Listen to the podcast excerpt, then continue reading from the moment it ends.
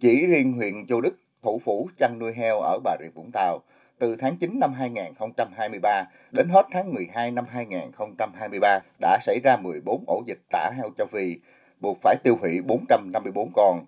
Từ giữa tháng 1 năm 2024 đến nay, trên địa bàn huyện này ghi nhận thêm một ổ dịch, phải tiêu hủy hơn 20 con, hiện vẫn chưa qua 21 ngày.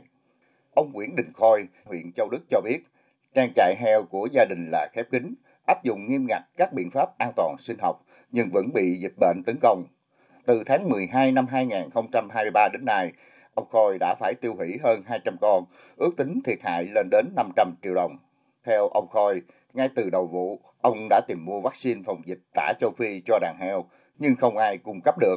Điều này khiến đàn heo của ông không có lá chắn để phòng bệnh cái đợt dịch bỏ ăn cái đầu nó chết lần lần lần lần. Lớn nhỏ là tám chục con á chết đêm chôn. Rồi sau khi còn tám con cái là áp ấp tám con. Còn dư là bảy tám chục con ba chục ký có heo nái tám chục ký có. Rồi à, heo thịt rồi heo con nó tùm lum tính là tiền cán nó cũng nhiều ạ theo Sở Nông nghiệp và Phát triển Nông thôn tỉnh Bà Rịa Vũng Tàu, thời điểm cuối năm giáp Tết, thời tiết chuyển mùa, nhiệt độ dao động bất thường, ảnh hưởng lớn đến sức đề kháng của đàn heo, tạo điều kiện cho virus phát triển.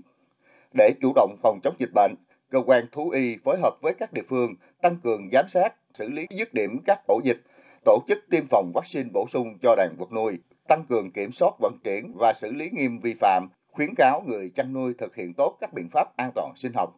Tuy nhiên, tình trạng thiếu hụt vaccine vẫn đang là vấn đề lớn, cần sớm được giải quyết.